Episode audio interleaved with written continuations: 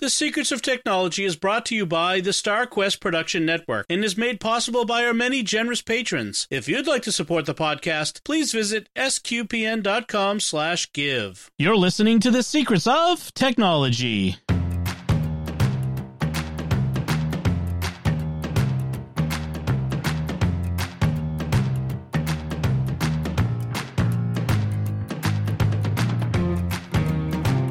Hi, I'm Dom Bettinelli, and you're listening to The Secrets of Technology, where we discuss the technology news that's important to you from a uniquely Catholic point of view.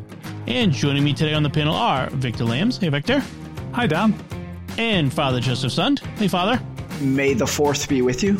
Yes, we're recording this on the high holy day of May the 4th, soon to be followed by the Revenge of the 5th. Or as we musicians refer to it as uh, Dave Brubeck Day because Dave he did Brubeck a lot of Day. music in uh, in five four time. So that's right. Oh, that's right. Okay. Yeah, I've seen that too. I've seen that too. Uh, my my loyalties run a little toward uh, Star Wars, but the Dave Brubeck reference is important for today's show. But we'll get to that in a second. Uh, before we get to to that, I want to tell the listeners about another show on the network they are sure to enjoy: The Secrets of Doctor Who. You can find that wherever fine podcasts are found or at sqpn.com slash Doctor Who. Before we do get to our main topic, I do want to uh, get to a little bit of listener feedback on our recent show where uh, Father Cory talked about putting Linux on an old Mac. And Jim writes in via email Hey, I really like this podcast. I've been a Linux user since 2004 and will not use anything else. I heard the comments that were made about Microsoft Edge. You actually can install Edge on Linux, but only on certain distros. I'm running at present Pop! OS on a 2011 MacBook Pro, and it's fairly quick. I did replace the mechanical hard drive with an SSD, which gave, gave the laptop a lot more speed.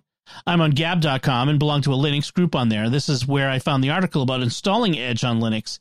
It can be downloaded as a .deb package. I downloaded and installed Edge without any problems. I checked Edge out for a little while and decided it wasn't for me and uninstalled it. I'm a Linux purist and I stay away from Microsoft software, period. All right, thank you, Jim. That's great. so, uh, the, if there's one thing I know about Linux users, they're willing to try anything, even if they yep. don't stick with Microsoft. But if it's if it's a weird, fun computer thing they can do, they'll they'll try it. I so. I do have a confession to make today. Oh, it's confession time, Father.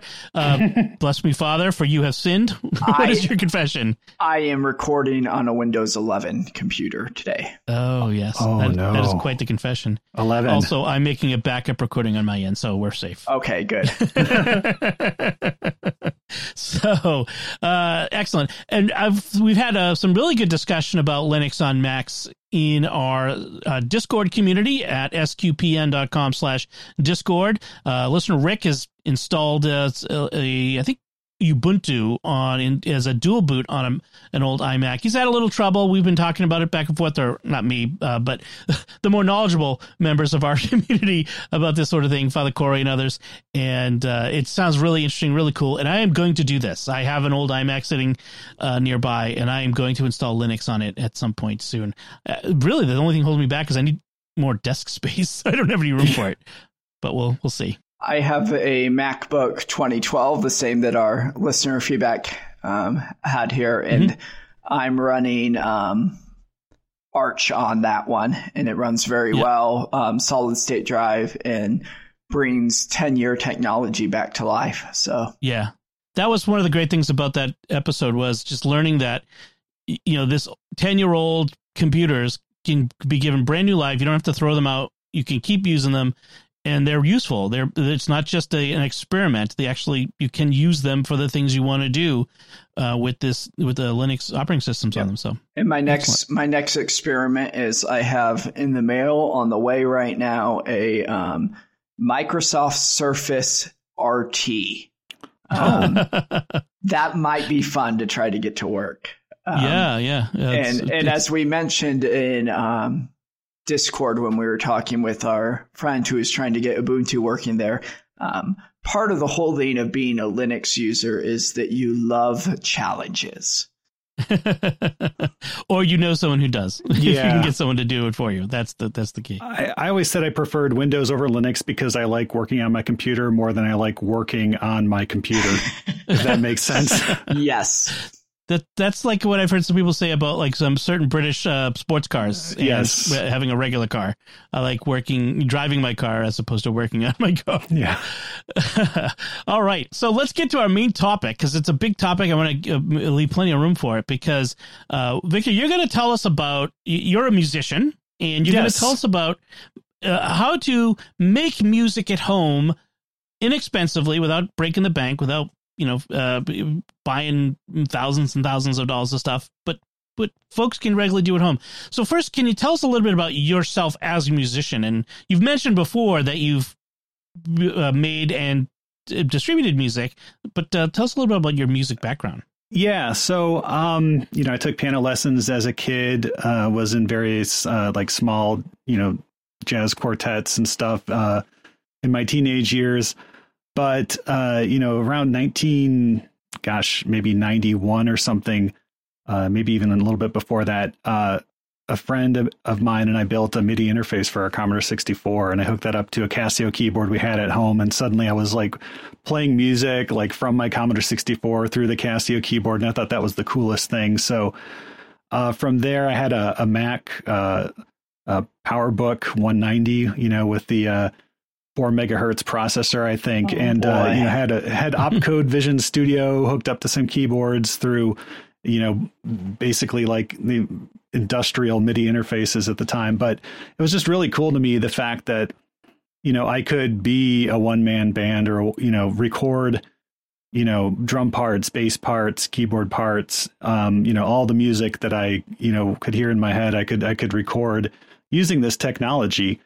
Um, and it was clunky and it wasn't easy. And you know it it sounds you know pretty silly today like some old video game soundtrack or something but um and since then think like the technology has just gotten more and more accessible more powerful. Um you know following moore's law i would say you know for what you get it's it's a lot cheaper um uh today. You know think with the semiconductor shortage and stuff some of the prices have gone up over the last year or so i've noticed but for anybody who's ever been curious about, you know, hey, could I take some musical ideas I have and, you know, realize them and then, you know, share them, you know, with family or friends or even the world. It's there's never been um, an easier time to do that.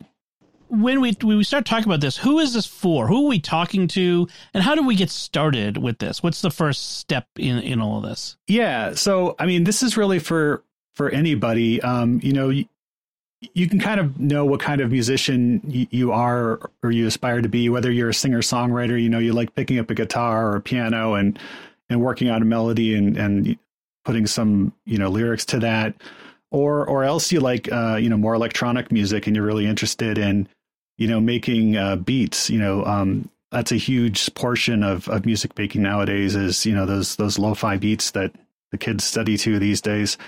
Um, and then other people, you know, I just want to compose or arrange really ornate orchestral parts. And then, you know, you could have a band or your your kids could have a band and you just want to record them and and get that music out there. So, um you know, really there's there's lots of different ways you can come at this.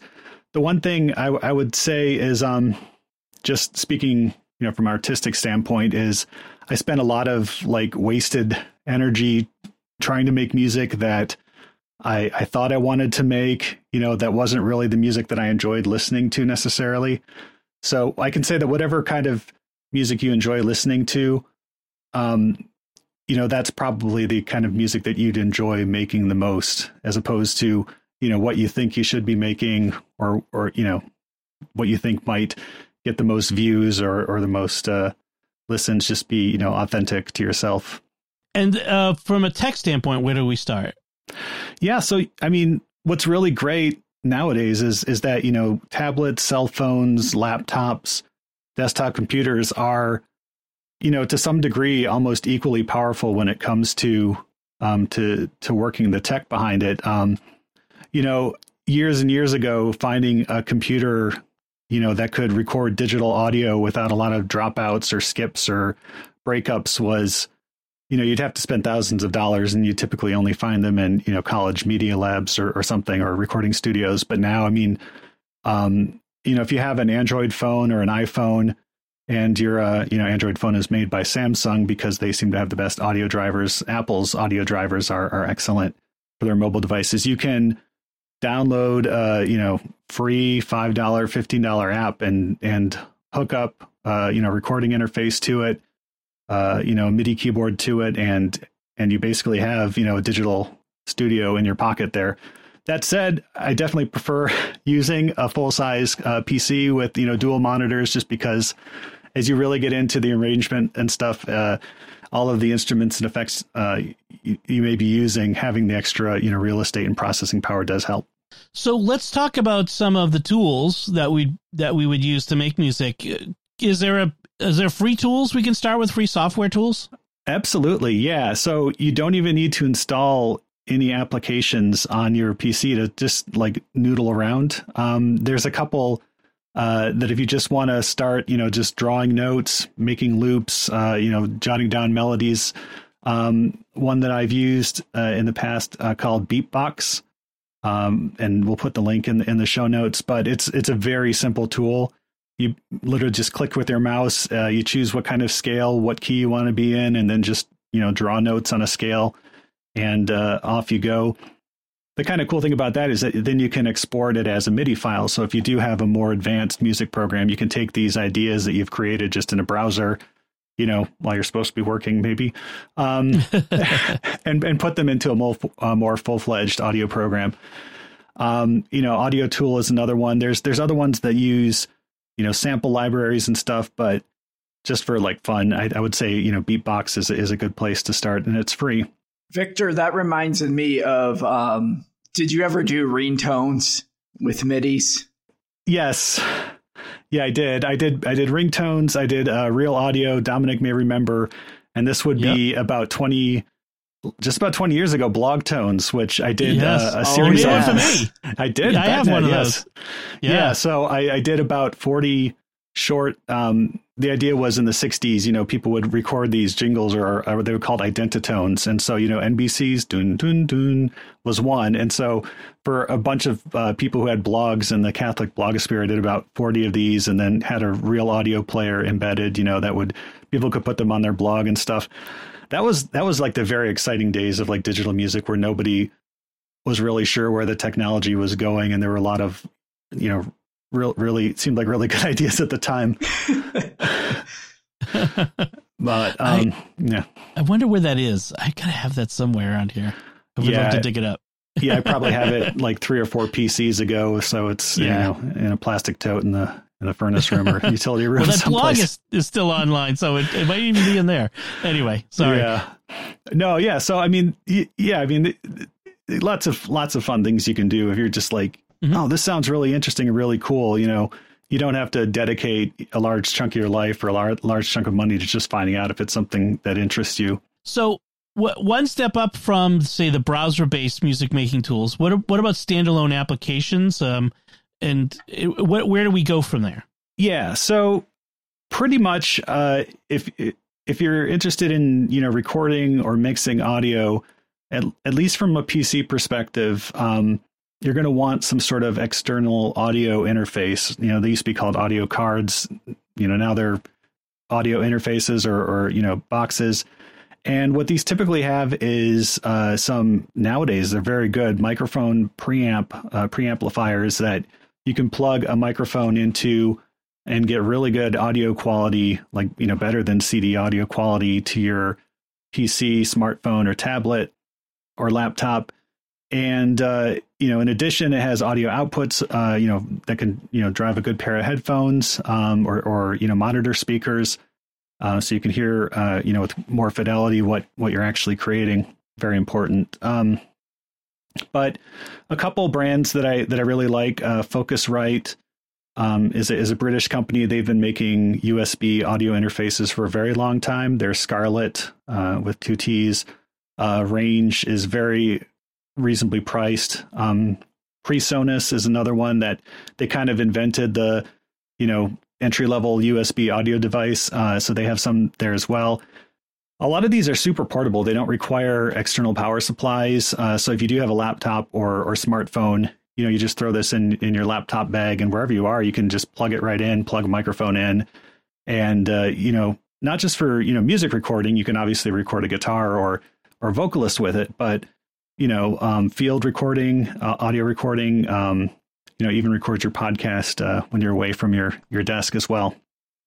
What I would recommend on that though is if you are getting into music production and portability is not a factor, get more inputs or audio outputs than you think you need at the moment because you know you'll get another synthesizer you'll you know you'll have a friend who wants to come over and plug their guitar or their bass in or you want to record a drum set or something and it helps to have those extra microphone inputs as well. So that additionally um, you know these audio interfaces come with uh, audio drivers that are better than the stock windows audio driver as well. So um, one of the enemies of the digital audio recording environment is latency uh, where you know you push a note on your midi keyboard and there's a few milliseconds delay or worse, you know, tens or hundreds of milliseconds delay. And if you're trying to record, you know, uh, keyboard parts uh, with a virtual synthesizer, and we'll talk about that, it becomes, uh, you know, noticeable and really takes you out of the moment. So the the audio drivers that come with these, um, you know, audio interfaces, uh, really uh, really make things run a lot smoother. Victor, on the it looks like that Focusrite and the how did you say that? Oh, PreSonus. PreSonus. PreSonus. It looks like there's a significant price difference between them. Do you see a large gap of the quality? Um, I have uh, interfaces by both. Um, if I mean, if you can buy uh, Focusrite, uh, some of their newer interfaces, uh, the mic preamp sound a little bit better, I think, than the PreSonus. Um, both of them have really good driver support, um, so you don't have to worry about uh, you know the technology being left behind anytime mm-hmm. super soon. Um, so I would I would say find something that fits the form factor and, and your budget. Um, you know, it, it, in terms of most things, you you get what you pay for. Uh, but you know, you know, you, it, it, doesn't hurt to if if you buy, you know, if you if you buy small now, uh, and need to buy something bigger, you know, years down the road, not usually a problem because that smaller audio interface you bought now you can use as part of a portable setup or give it to your kid or something. Um, and then, of course, if you're a keyboard player like I am, you're going to want a MIDI keyboard to record, you know, keyboard parts or bass parts or um, many many keyboards nowadays uh, have drum pads on them. So if you've ever wanted to try your hand at like you know finger drumming on these uh, velocity sensitive pads that they have. Um, and a brand there there are a number of uh, manufacturers of these midi keyboards. Um, two that i like because they offer a pretty good value price wise is akai which is uh, should you know if you've been making music for a while you, would recognize that one. They've been around since the 90s making samplers and and other things um, they have a range of you know very small uh, MIDI keyboards, um, and then Arturia, which is a French company. Uh, they actually make you know full size analog synthesizers, but they also have a number of um, uh, MIDI keyboards as well. Some of which actually have uh, you know 16 step sequencers built right into the keyboard. So if you have an external synthesizer, you don't need your keyboard. You can build a little you know sequencer apart into your keyboard uh, that you have, and then you don't need an external computer, which is fun if you want to do live shows and you know just have like you know looping parts and stuff. But both of those, I, I have uh, keyboards by both of those companies, and they're generally very good. From there, we went well, if you want to, if you're not a instrumentalist, but you want to have some vocalists on there, vocal work on there as well. Um, microphones would be something you'd want to think about, right? Yeah. So really, when you get into microphones, um, you know, there's the microphone that you have, you know, on your webcam or on your headset mic. Uh, and those are, are typically very small electret condenser microphones, which uh, for the, for the size and the audio quality you get out of them for something like you know audio conferencing and stuff, very good. But if you want more audio fidelity, more dynamic, you know, more frequency range to pick up more of you know the the character of the instrument or voice you're recording. Um, the two types of microphones you'll be looking at nowadays are, you know, large diaphragm condensers, um, which require a uh, an audio interface that can provide, uh, you know, phantom power to it, which is a certain voltage just needed to run the circuitry um, in the microphone, and most most have that nowadays, or dynamic microphones. And dynamic microphones are less sensitive, uh, generally speaking, than uh, the large diaphragm condensers. They're better for um, you know drums, putting on let's say a, a guitar ca- uh, cabinet to record a, a, you know amplified guitar part, or even like um, you know broadcast purposes like recording a podcast. So what I would recommend is uh, you know there's a lot of really good YouTube channels um, that review uh, microphones. One I, I, didn't put in the in the show notes just yet, but uh, Podcastage, which is just the word podcast with the word uh, with a g e after it, um, does a lot of really good microphone reviews. But there's other sites like AudioTestKitchen.com where you can actually compare. If you're a tech geek, you know you can compare the frequency plots and I think they even have like uh, you know you can sample how different microphones sound on the same audio content as well. So, um, but with any microphone, you want to find something that suits your voice. So, uh, you know, having a local music store is, is great where you can say, hey, I want to just try this microphone out for a couple days. Um, but one company that that is pretty forgiving, you know, when it comes to to that, if you just want to try out a microphone, have them send it to you, try it out, and send it back um, you could try sweetwater.com as well. They they sell a lot of music gear and stuff, so they're usually pretty cool with that. Yes, they I found them to be very helpful. They they have uh, people on call, you know, on the call you could talk to, and yeah, they're, they're usually musicians themselves and know the stuff their stuff pretty well. Yeah, talk to Billy. So Excellent. Yeah, that's the thing is like with the as a podcaster, you realize the, how different your voice will sound on from different microphones, and I've uh, this is I've got a Rode uh pro uh Procaster. Was it Rodecaster? They have yeah. two similar products, Rode Procaster and Rodecaster. The uh, the microphone is the Rode Procaster, and I've got that one, and uh, I've used it for a number of years now, and I've I really like how my voice sounds on it, um, versus the the old the the cheap USB mic that I used before, and uh, yeah, it really everyone's voice is different, and as we know, and how a microphone you know turns that into you know in, in most microphones start analog right? There's air blowing across them. Um, how they do that is different for for different kinds of voices. So yeah I've, i never realized how, how big a deal it was the different microphones. So um, excellent. So there are other applications. We talked about the yeah. browser based ones. What about the other software that people can use? So uh, a big business out there is what's called a digital audio workstation or DAW, um, DAW software. And these have been around, like I said, since the 90s, uh, but they've gotten just more fully featured.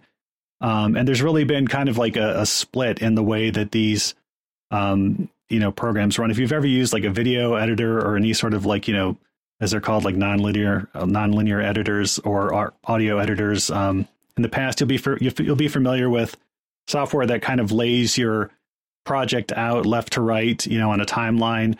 You can think of a you know piano roll and a player piano, turn it 90 degrees. You know, you see, you know, you start of your song on the left and the end of your song on the right, and uh, in between you can record audio data. You can record MIDI data, which is basically just like you know a spreadsheet for for music. It just doesn't contain any audio data itself, but it tells uh, instruments whether they're living within the DAW or external synthesizers what notes to play, and then you can record that.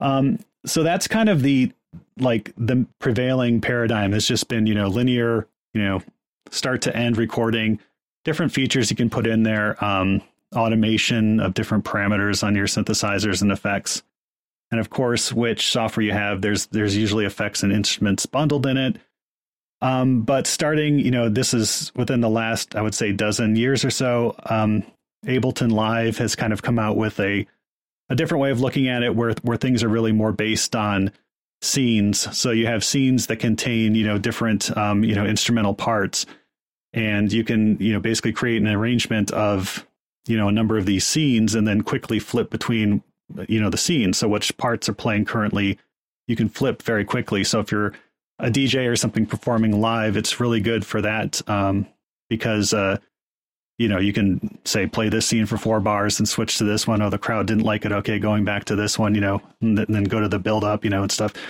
Um, but it's become actually a really good way of creating music because you can, you know, come up with these little short ideas, build them into scenes, and then, you know, record those scenes as a full uh, song arrangement. And about five years ago, a group of developers split from Ableton and created their own software called Bitwig, B I T W I G.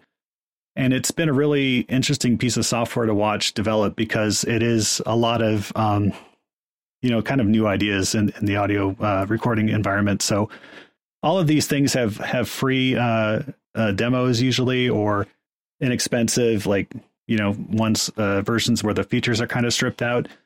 But I can recommend Bitwig. Um, I can recommend uh, practically everybody who you know was was doing music production or wanted to be like a beats producer in the early uh, 2000s got started with FL Studio. So um, or Fruity Loops as it was called then. So that's that's also something out there that, yeah, and, and people still use it to great to great effect as well. So um, don't don't discount it. They've uh, the development team has uh, has really kept it up to date. And the cool thing about that is I bought my copy in 2003, I think, and they have free lifetime upgrades. So wow. every year I get the next full version for for free. So wow. yeah, that's been a that was a good purchase. But uh, there is a free version, Cakewalk, which was a company based out in Massachusetts, Cambridge, I think. Um, they you know went out of business, got you know acquired. I think they're they were acquired most recently by BandLab, which is a company out of Singapore, and they've decided to take the Sonar product, which was their flagship, you know, hundreds of dollars product, and offer it for free. So it's still very much in that old paradigm where you have to spend quite a bit of time learning how to use it. But if you want like a full fledged recording, you know, application, um, you can check out you can check out Cakewalk um, Sonar. But for me, I, I, like using Bitwig just because it's it's very inspirational to me. It's fun. It's colorful. Um, uh, PreSonus, we mentioned them before, has a, has a program called Studio One, which is um, you know very good as well. And then, uh, but I find mo- myself, you know, when I need to do audio editing using Reaper, just because uh, there's a lot of customization you can do and a lot of shortcuts you can create, and it just if I have to do something quickly, I'll use I'll use uh, Reaper, and that's a another mm-hmm. inexpensive program. If you're on a Mac, you you you get GarageBand oh, yeah. for free. Yeah. yeah. And uh, an excellent program that um, you know Apple has has kept up to date and added features. So if you do have a Mac, You've either used GarageBand. Uh, if you haven't, uh, I have. yeah, yeah. And I'm no it. musician. yeah, and I've done songs in GarageBand. It's it's a lot of fun. Some of their um you know automatic instruments they have, and yeah, yeah. It's it's I, a great. I love stringing loops together and, and yeah. just having fun with it like that. Just even if you're not a musician, that's the thing I want to I want yeah. to say is even if you're not a musician but you like music, get one of these apps that lets you kind of just throw a bunch of you know uh, loops in there and string them together and you know just make something fun and and, and some of these apps will even I think in fact I think GarageBand does it. I haven't, I haven't used GarageBand in ages. They try they kind of uh, modify the loops and things as you put them in to kind of make them work a little better together because you're you're a, a Neanderthal who doesn't understand how music works, you know, and it's like, oh, this sounds actually pretty good, and and so de- definitely have some fun. That's the thing, especially if you got kids introduce them to it. Let them yes. have some fun putting things together and maybe get them started in creating something good and beautiful like music or something really awful like some other music. But absolutely introduce them to music. Garage Band reminds me of when I was high schooler and you're really bad at guitar and you get the distortion pedal and all of a sudden yeah. you sound yeah, amazing. Exactly. and like a exactly. long delay. Yeah. Yeah. I'm Jimi Hendrix now. Yeah. No, and that that is a really good point. I've been focused so much on the uh, you know production aspect, um, but yeah, it is supposed to be fun. It's a hobby you're doing for fun, but um, you know, like any, like any hobby, it, you have to be careful because it can reach a, a, point at which it's no longer fun anymore and it feels like work. And uh, yeah, right. so like it's like woodworking or anything where you're, where you know, uh, or creating YouTube content or, or anything like that. And and one thing that that people have really the kind of like the holy grail um, has been to go DAW less, or you know, I want to ditch my computer.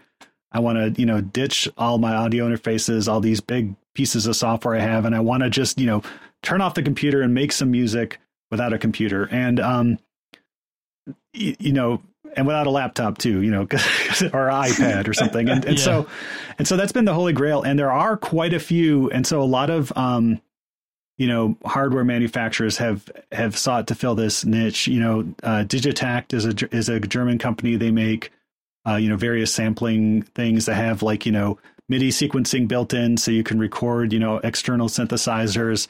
Um, you know, people build, you know, huge modular synthesizers that you know cost thousands and thousands of dollars. But one thing that I was really drawn to uh, was Akai again. Um, you know, back in the oh, it must have been the '90s, they created uh, something called the MPC, which was a I think it stood for Music Production Center, and it was like a little sampler with these drum pads on it, and um, house and electronic music production, you know, producers in the '90s uh, and early 2000s, hip hop artists you know, just bought these things up, dove into them, discovered, you know, ways of using these, uh, you know, these these little sampler music, you know, audio devices that the developers never, um, you know, intended.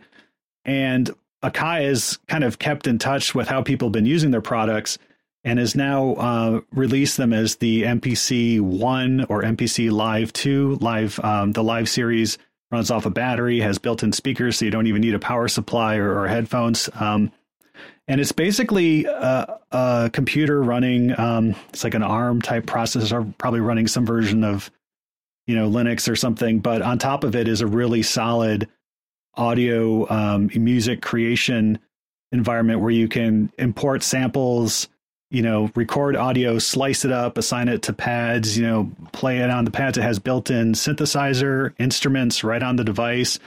Uh, you can use the pads as a, you know, chromatic or assign it to a different scale or key and just play it that way. So, um, and then basically, you know, add effects and export your songs as complete tracks. So not, not cheap, but if you're the sort of person who's like, you know, I just want to get away from my computer when I, when I create music and I want to go sit on the back porch or something, um, and you have the means, uh, definitely worth checking out. One of the things I like about the MPC, MPC uh, product as well is that they have a really vibrant community, especially on YouTube. So if you go to YouTube and type in like MPC one ONE or MPC Live, you'll see like tons of channels where it's just people making music on them, and that's fun to watch too. Just watching people kind of you know create stuff. Uh, one of my favorite channels is called Malo M A L O Beats, and it's uh, I think a Portuguese um, you know, guy who just makes lo-fi beats out of records he he samples and stuff, and he walks you through the whole process, and it's uh, you know, really relaxing to watch. So, uh, mindful of our our uh, yeah. time, I want to kind of jump to the end where we kind of talk about what if you want if you've made the next great pop top 40 song and you want to get it out there for everyone to to to listen to what is what are the options i mean do you have to get signed by a big record label no, and you probably won't, and you probably don't want to anymore right, because right, yeah. exactly. Yeah, and and and yeah, I mean the music we've we've talked about this before on the on the podcast, but you know the music uh, you know distribution landscape has changed uh, you know radically. You have people like Bill Wurtz, um, B I L L W U R T Z, very talented musician, songwriter, makes his own little animated videos for his songs he'll put something out there and within a day it has three or four million views. You know, that's not going to mm. show up on the Billboard charts. It should, you know, yeah. but, uh, and, and, you know, I don't know what that translates into in terms of, uh, dollars for him, but it keeps him making music. Um, so yeah, just if you have something, it's, it's free to create a YouTube channel. Um, you know, get, get out your phone and record, you know, blades of grass blowing in the wind and then, use whatever you know Windows Movie Maker or iMovie or whatever, and put your music over that you know footage. You know, upload it to YouTube. There you have a music video, right? And uh, it may take a while. Um, you know, you may get three views for your first hundred songs, but you know, after that, you may get twenty or hundred views. You know, you never know. Right. Um, right. you know, and then SoundCloud is another free space you can upload music to. Um, but if you do want uh, to make money and you aren't, you know, monetized on YouTube, there are a number of services. Uh, CD Baby um, used to be one of these companies that would make CDs for you for like vanity projects and stuff. Uh, but they distribute your music to every streaming platform you've ever heard of and like a couple of dozen you've never heard of. Um, yeah, and and you get your uh, you know when somebody plays it, you get your half a cent or whatever, you know. But um, and you know they'll send you a, a check once you once you clear like twenty five dollars. That's always like the big milestone. It's like, oh, did my music make twenty five dollars this month? um, but uh, and then uh, DistroKid, you know, and they'll, they'll charge you I don't know what it is now, like forty bucks to put a single or whatever up on all these services, and then it just stays up there. Um, DistroKid is is uh, another service that I haven't used, but it's kind of like you pay a flat fee, and then as much music as you can crank out. So if you're just cranking out beats and stuff, and you're like, I'm gonna, you know, just spam the music stores with all my, st- which probably isn't like the most like like artistic integrity thing to do but if you if you just have something you want to get out there you know this is that's a one way to do it. It's just you know a flat rate for as much as you can possibly crank out and then you pay them monthly or whatever. But yeah so there's there's lots of ways now. Uh you know to get your music on amazon music or spotify or or you know itunes uh anything you can think of there awesome well that's that is actually a great overview, and uh, I, I, appreciate you going through the effort to to put that all together for us. Um, there is lots, lots, lots more to talk about with yeah. music creation and in your tech, and so, and I'm sure listeners have questions. If, if, you do have questions, we want to hear them. You can send them to us, technology at sqpn.com, or visit our SQPN Discord community uh, at sqpn.com slash Discord and find the Secrets of Technology channel there and ask your questions there. We, we would love to hear from you. Oh, and hey, we want to hear your musical creations. So let Definitely, us, let us yeah. know. Mm-hmm. Share those yes. with us. That would be awesome. Excellent. And so let's, before we move on to our headlines, I want to share with you uh, that we'd like to take a moment to thank our patrons who make it possible for us to create the secrets of technology, including Stephanie D, Henry H, Wojciech D, William M, and Andrew T. Their generous donations at sqpn.com slash give make it possible for us to continue the secrets of technology and all the shows at StarQuest. You can join them by visiting sqpn.com slash give. All right, our first headline uh, of this week is about Facebook. Facebook doesn't know where your data is. so, oh, so, Facebook. What are we oh, going to do with you? Did, did, you check the back of your closet? So, the uh, th- this is based on a leaked document that came out that the motherboard got a hold of. And the, with all the regulations coming out from all all around the world, all these different countries and you know conglomerations of countries like the EU about how these companies use our data and how it you know they need to secure it. Facebook has got a big problem, which is, is that they have not done a good job of keeping track of where the, their users' data is in their vast systems. Uh, this is the uh, from the uh, internal document this is what it says uh, we've built systems with open borders. The result of these open systems and open culture is well described with an analogy. Imagine you hold a bottle of ink in your hand. This bottle of ink is a mixture of all kinds of user data. Third party data first party data data sorry my boston coming out. First party data uh, scd something something data european data etc you pour that ink into a lake of water. Our open data systems our open culture and it flows everywhere. How do you put that ink back in the bottle? How do you organize it again such that it only flows to the allowed places in the lake? You don't, is the answer to that rhetorical question. Uh, so, and basically, the Facebook's defense is, look, you know, we you can't punish us for not keeping the data secure because we've been so bad at keeping data connected to the indi- the individual users that we couldn't possibly be misusing it because it's it's gone everywhere. What do you guys think of this story?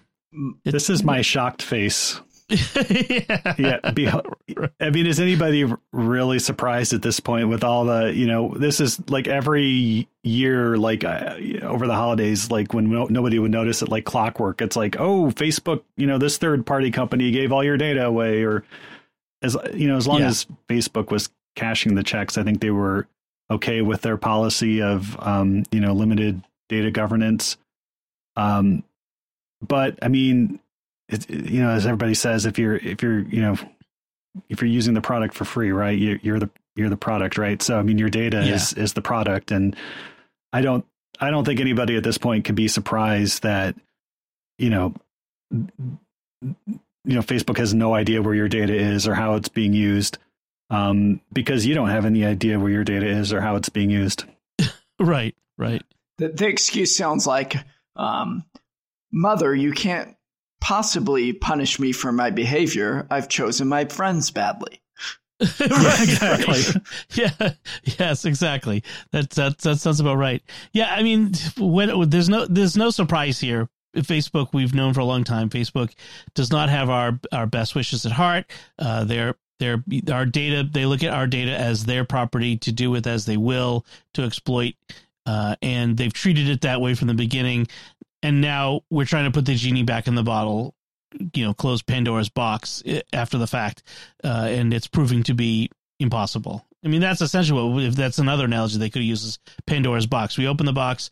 There was no regulation when they did it. It was a it was it was you know free for all, and that's all gone now. The the the efforts to secure that data, that information. Um, there's one privacy advocate from Ireland who says. Uh, it's a black and white recognition of the absence of any data protection. Facebook details how it breaks each principle of data protection law. Everything it does to our data is illegal. You're not allowed to have an internal data free for all. I, I, mean, that's that's certainly an interpretation of it. Um, I'd be curious to see how is the if the EU goes anywhere with that and and tries to prosecute Facebook for for this. Yeah, or or California too, because they have the same kind of laws now in California as well. Mm, mm, yeah. yeah. I'd say if you're using Facebook, one, remember to use either containers in your browsers or um, private browsing when you're using Facebook.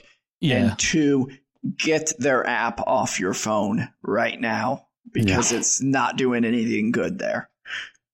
Yeah, it's better than it used to be because uh, at least on iPhones, because Apple has cracked down a bit on what the but they used to Facebook used to do this thing where they would play a silent sound, so a sound with no data in it, to keep the app active in the background.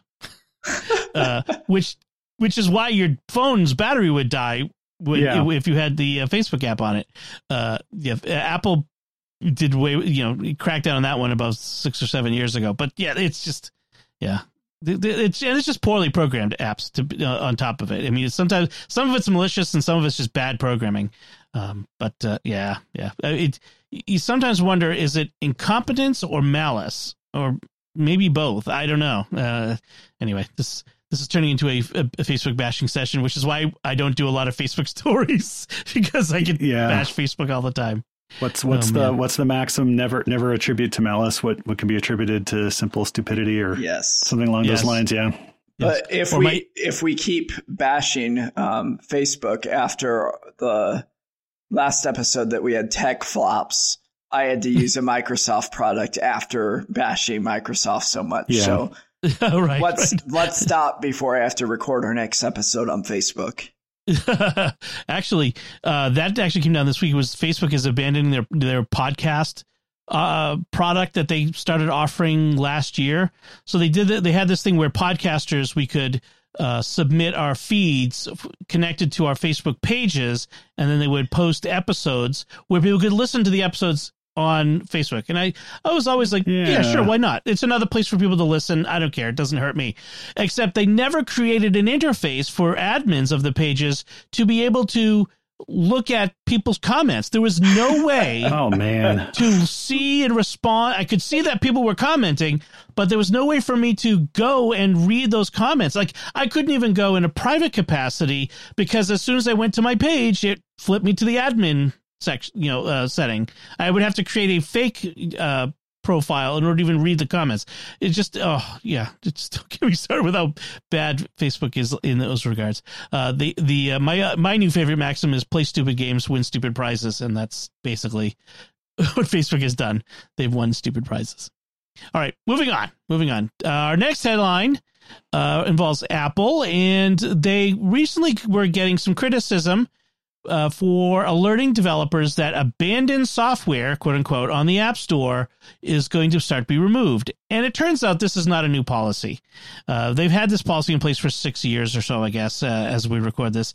And what it is is if an app has not been updated, has so has not received an update from the developer within the last three years, and does not meet some minimum download threshold, like hasn't been downloaded in that time more than some number of times, what they didn't say, then the developer will get an email saying, "Hey, we're looking at uh, removing your app from the store unless you update it." And then if they don't still don't update it, it gets removed. Now, I'm kind of okay with moving abandonware from the store. I don't like yeah. seeing abandoned apps sitting there for people to have to potentially buy and download, uh, and then it doesn't work. It doesn't isn't good, especially on newer hardware, newer newer operating systems. Uh, but on the other hand, there is such a thing as feature complete uh, apps. You know, it doesn't need an update. It it has no bugs. It does what it does. Uh, uh, but what, what, do y'all think? is this has Apple struck the right balance here? Now with the update, there's things that I can be updating on the back side of my app and never yes. need to be updating the app itself. And so I may have never updated an app, but the app, the interface itself and the security of the app is being fully maintained on the back side of that app. Um, and so that's where I kind of. Yeah. They, um, yeah, app, for, from Apple's point of view, they don't see that. So they, they, and in fact, they're using update as, a proxy for there's still a developer who's paying attention to this and maintaining it. That's yeah. really what the, what it is. It's a proxy for for something another uh, detail, another criterion, uh, and it may not be a good proxy as you as you point out. And, and then what is defined as update? Can I um, can I just update the help section of my app? Can I just update a couple words? Right? Yeah. Or is it really that's a good point because in the past, Apple, I've seen developers talk about how Apple kicking back an update because it was not a substantial update. It didn't. It, didn't like, uh, which is also kind of boggling. You've you've approved the app in the past, and now you won't let me update it because it's not a substantial update. It I there's nothing in the article that we will post a link to about that here, so I don't know if that's the case here. I've seen some developers talking about, well, I'll just change the wording on on the splash screen or something like that, or update the copyright date or something like that, you know, insubstantial on it and to keep it alive. Uh, but even then, like maybe there's you change the colors of the interface or something, and that should be enough. Uh, that's my guess. Is that you don't really need to do much. Like updating your help section, that would probably count as substantial. So, uh, yeah, it's uh, it's a tough problem. Like, yeah, what you, you've you've got millions of apps in the store.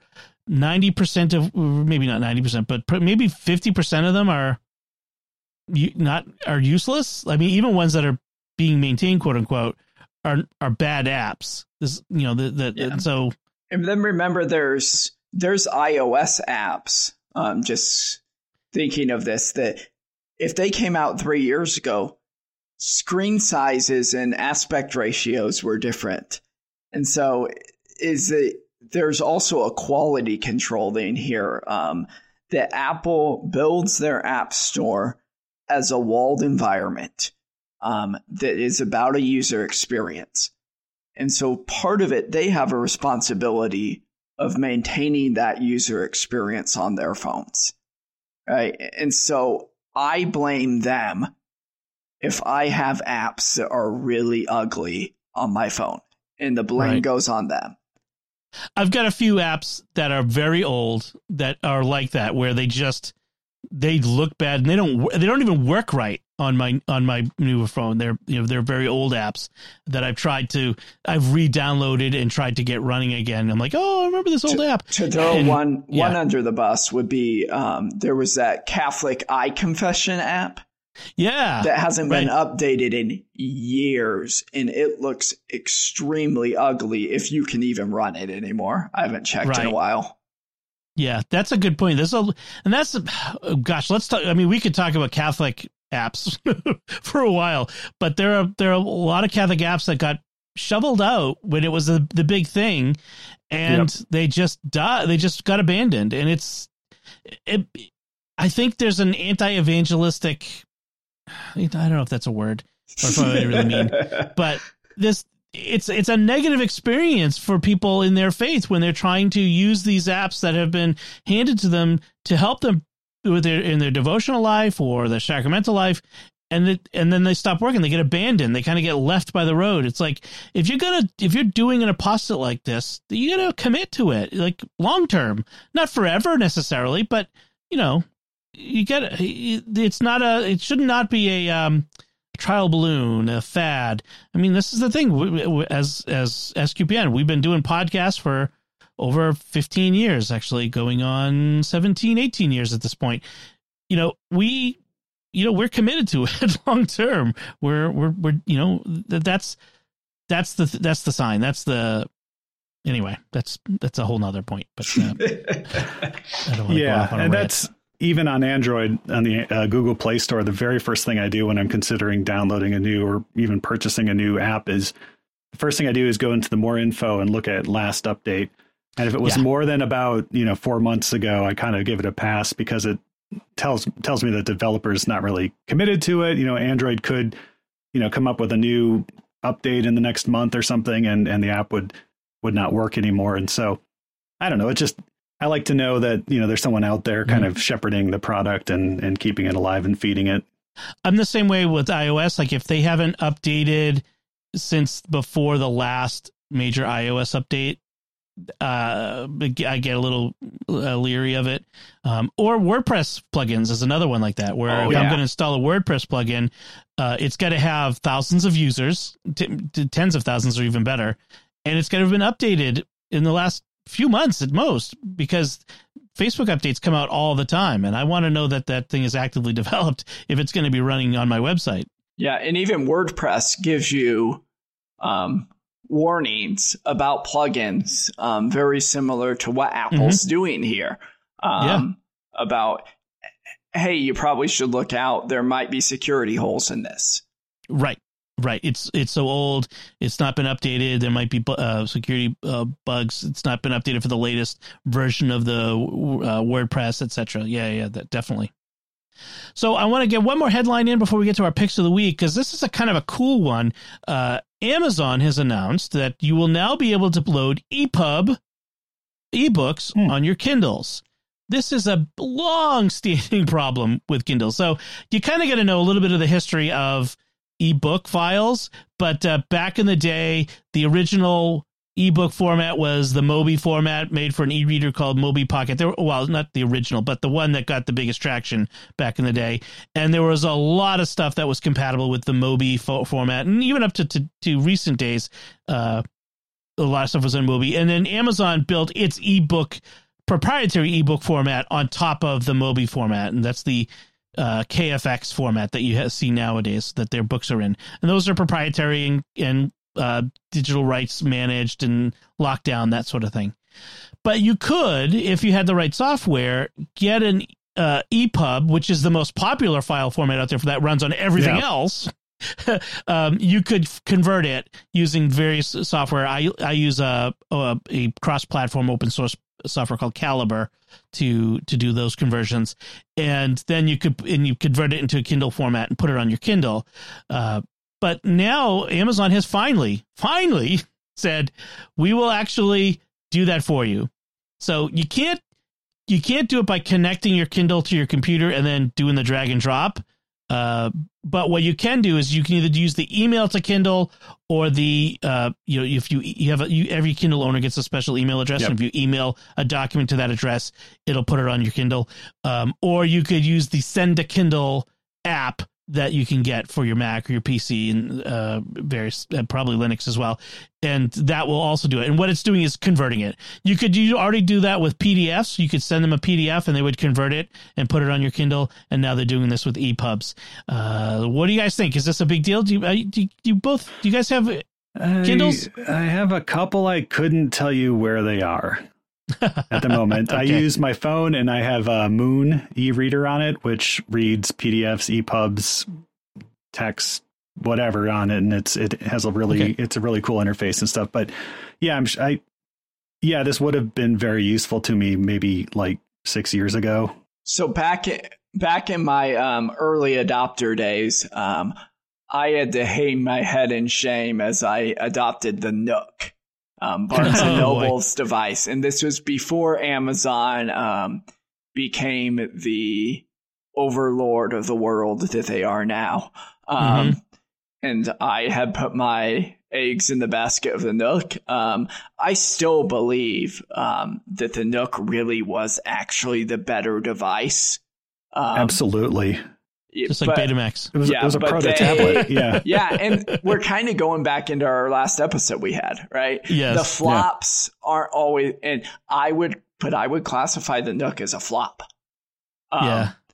But it was the better device, but it didn't, the um, library market out there, the buy in of libraries, um, and um, Mhm. just all of that in the marketing, they didn't Right. have it.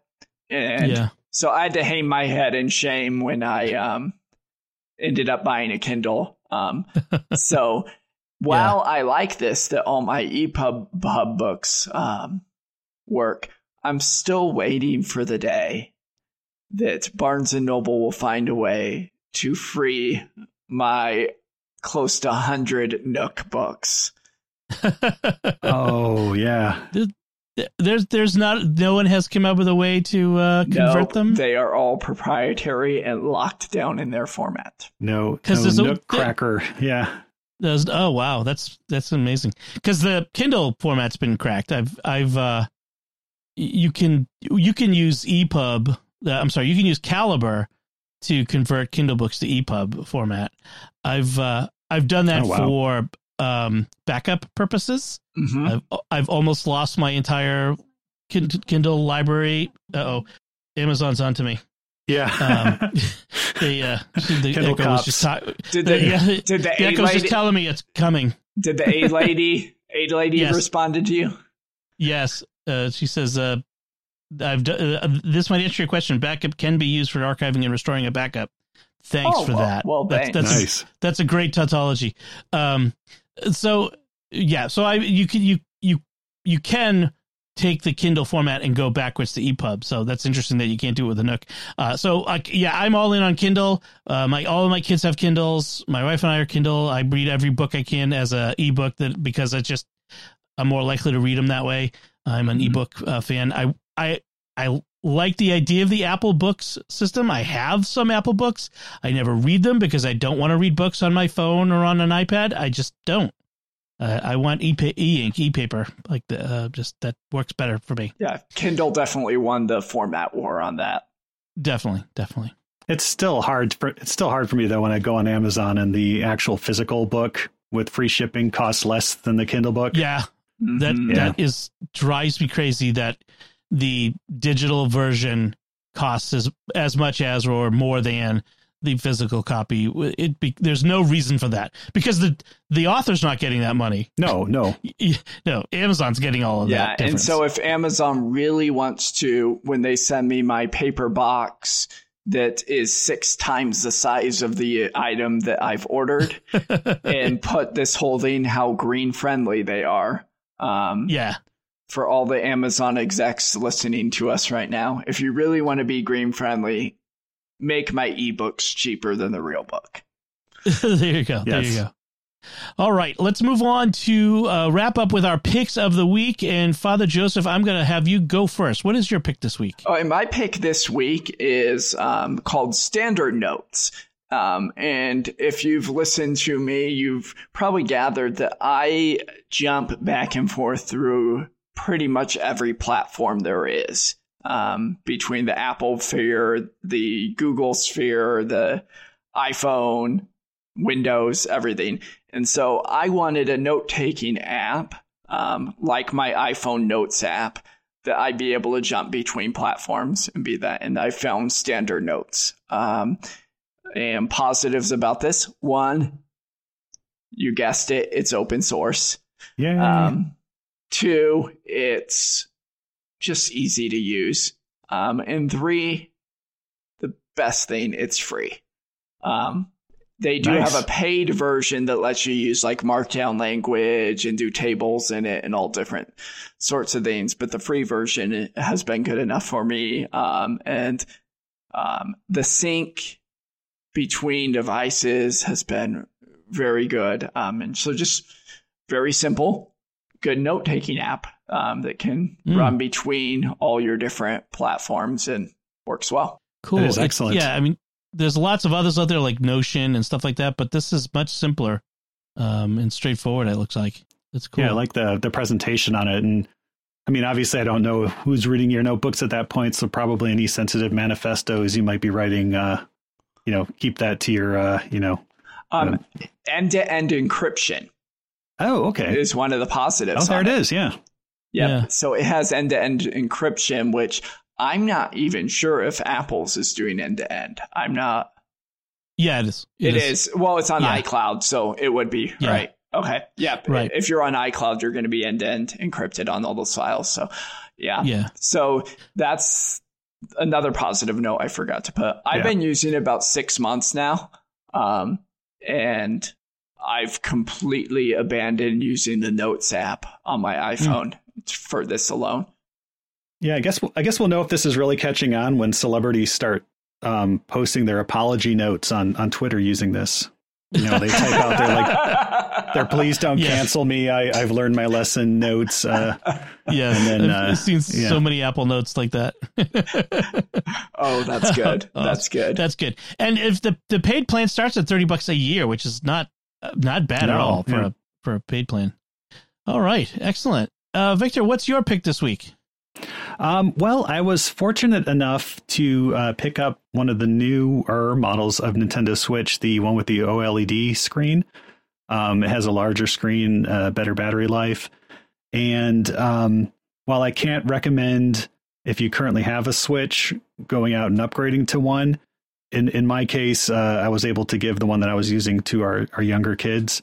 Um, it really does. Uh, it has a much better screen. I mean, you're not getting better performance. You know, runs the same games and everything, but the screen is bigger, brighter, uh, looks really good, and um, you know the extra battery life is a plus as well. So they, uh, when it first came out uh, several months ago, you couldn't find one anywhere. They are they are available now um, uh, for a little bit more than than the price of a of a regular Switch. But again, if you know if you have a Switch already. Um, you know you can give it to a to a kid or or you know uh, someone pass it along and pick one of these up and if you don't have a switch this is you know it's the model worth getting all right so your pick is the uh is the, the nintendo switch oled model or well yeah and so whenever you you buy a switch or any game system you know there's other controllers you need to buy and uh, the you know the mm. nintendo switch comes with the two joy-con which are uh, marvels of modern engineering in their own right. They have infrared cameras in them, and there are various, you know, game builder uh, programs that Nintendo has where you can lock the features and you can actually see what the infrared camera sees. It's pretty cool. They have gyroscopes, they have near field communication readers in them.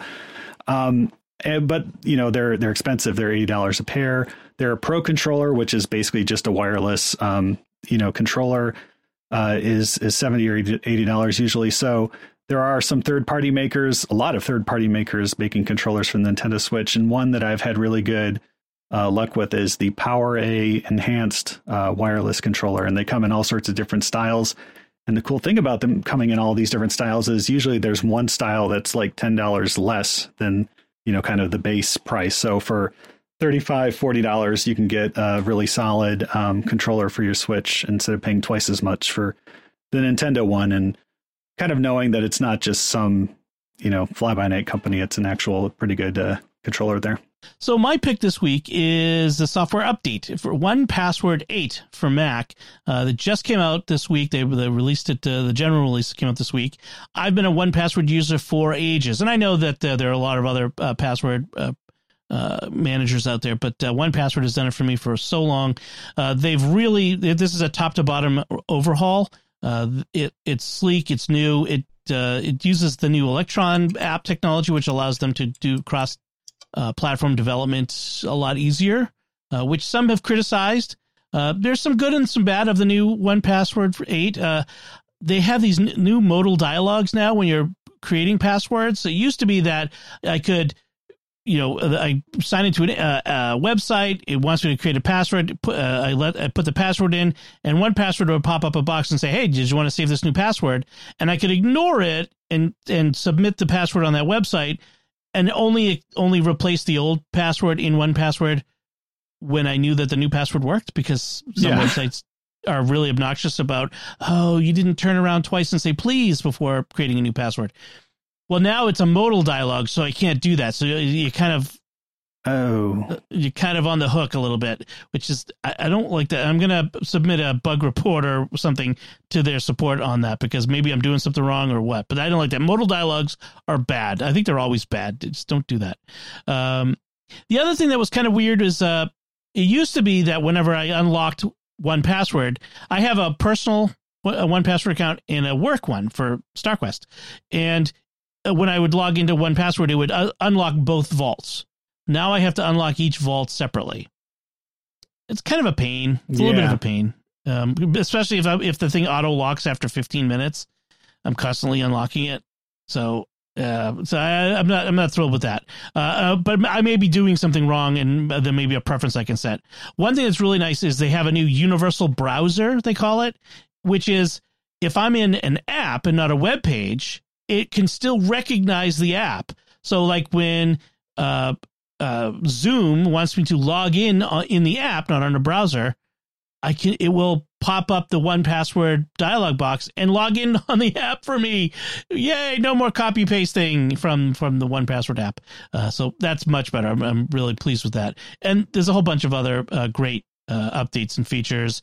The uh, Watchtower, which is the uh, there's there there it's a dashboard that tells you about you know so many um so many of your logins have bad passwords and so many are Oh, these are duplicates That's and good. these these can all have two factor authentication turned on.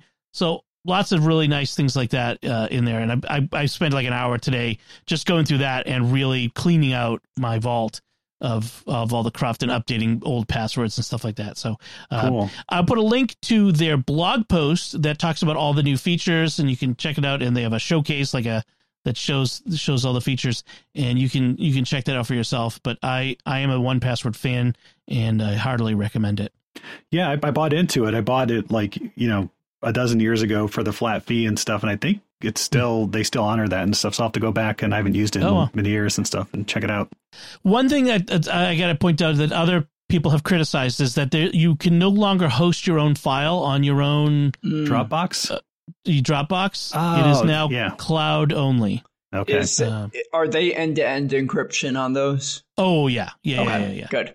Yeah, uh, but yeah, it is um it is cloud only now. So the, I mean the the old product, I, mm, I think like 1Password seven will still work for a while. That's the one that you could still do it, but Okay. 1Password eight is now cloud only. Because So- that was one of their big selling points. Um, alternative, if you're someone who wants, still wants to self host your password manager, um, is Bitwarden. Um, so Yeah. allows you to self host. Um, you can also do cloud hosted. I do cloud hosted, just I find it easier, but they do Yeah. allow you to self host still. So I, the one thing I love about 1Password is that I, I can I have a family plan and my wife and my kids and my mom and we have a shared vault so that my wife has access to all the important passwords um where anything to happen or you know Netflix. So they, can, they can always That's a big can always one, get yeah. into Netflix. Yeah. The the vital passwords that we need that we need to share. Um but uh so th- that's one of the things I love about it. And, and for work we have a team one so the various Yep. members of the SQPN team can get access to things and they don't have to That's send good. passwords in the clear and that sort of stuff so um but yeah 1Password is great all right, so that should do it for us. We would love to get your feedback and hear from you what you thought of our discussion. Let us know if you have any questions or comments. You can go to sqpn.com slash technology or the StarQuest Facebook page, facebook.com slash StarQuest Media. You can send an email to technology at sqpn.com or visit the StarQuest Discord community at sqpn.com slash discord. And links from our discussion and our picks of the week will be in our show notes at sqpn.com. Make sure to follow the Secrets of Tech in Apple Podcasts, Google Podcasts, Spotify, Stitcher, TuneIn, your favorite podcast app, or at the StarQuest YouTube channel, where you should be sure to hit the bell to get notifications. We'd like to thank James for his research assistance on this episode. And until next time, Father Joseph Sund, thank you for joining me and sharing the secrets of technology. you're welcome. Victor Lams, thank you as well. Thanks, Dom.